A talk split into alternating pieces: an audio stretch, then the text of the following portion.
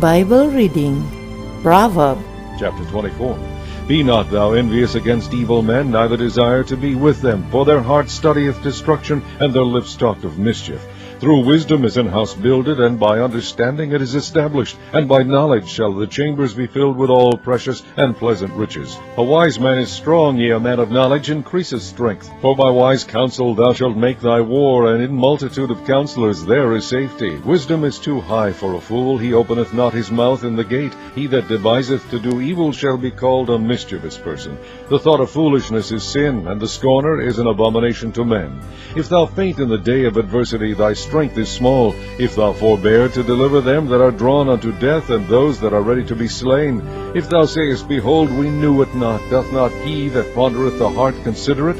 And he that keepeth thy soul, doth not he know it? And shall not he render to every man according to his works? My son, eat thou honey, because it is good, and the honeycomb, which is sweet to thy taste. So shall the knowledge of wisdom be unto thy soul. When thou hast found it, then there shall be a reward, and thy expectation shall not be cut off. Lay not wait, O wicked man, against the dwelling of the righteous. Spoil not his resting place, for a just man falleth seven times, and riseth up again. But the wicked shall fall into mischief. Rejoice not when thine enemy falleth, and let not thine heart be glad when he stumbleth, lest the Lord see it, and it displease him, and he turn away his wrath from him.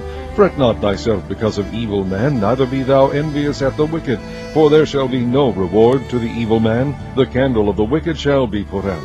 My son, fear thou the Lord and the king, and meddle not with them that are given to change. For their calamity shall rise suddenly, and who knoweth the ruin of them both? These things also belong to the wise. It is not good to have respect of persons in judgment. He that saith unto the wicked, Thou art righteous, him shall the people curse, nations shall abhor him. But to them that rebuke him shall be delight, and a good blessing shall come upon them. Every man shall kiss his lips that giveth a right answer. Prepare thy work without, and make it fit for thyself in the field, and afterwards build thine house. Be not a witness against thy neighbor without cause, and deceive not with thy lips. Say not, I will do so to him as he hath done to me. I will render to the man according to his work. I went by the field of the slothful, and by the vineyard of a man void of understanding. And lo, it was all grown over with thorns, and nettles had covered the face thereof, and the stone wall thereof was broken down. Then I saw and considered it well. I looked upon it, and received instruction. Yet a little sleep, a little slumber, a little folding of the hands to sleep. So shall thy poverty come as one that travaileth, and thy want as an armed man.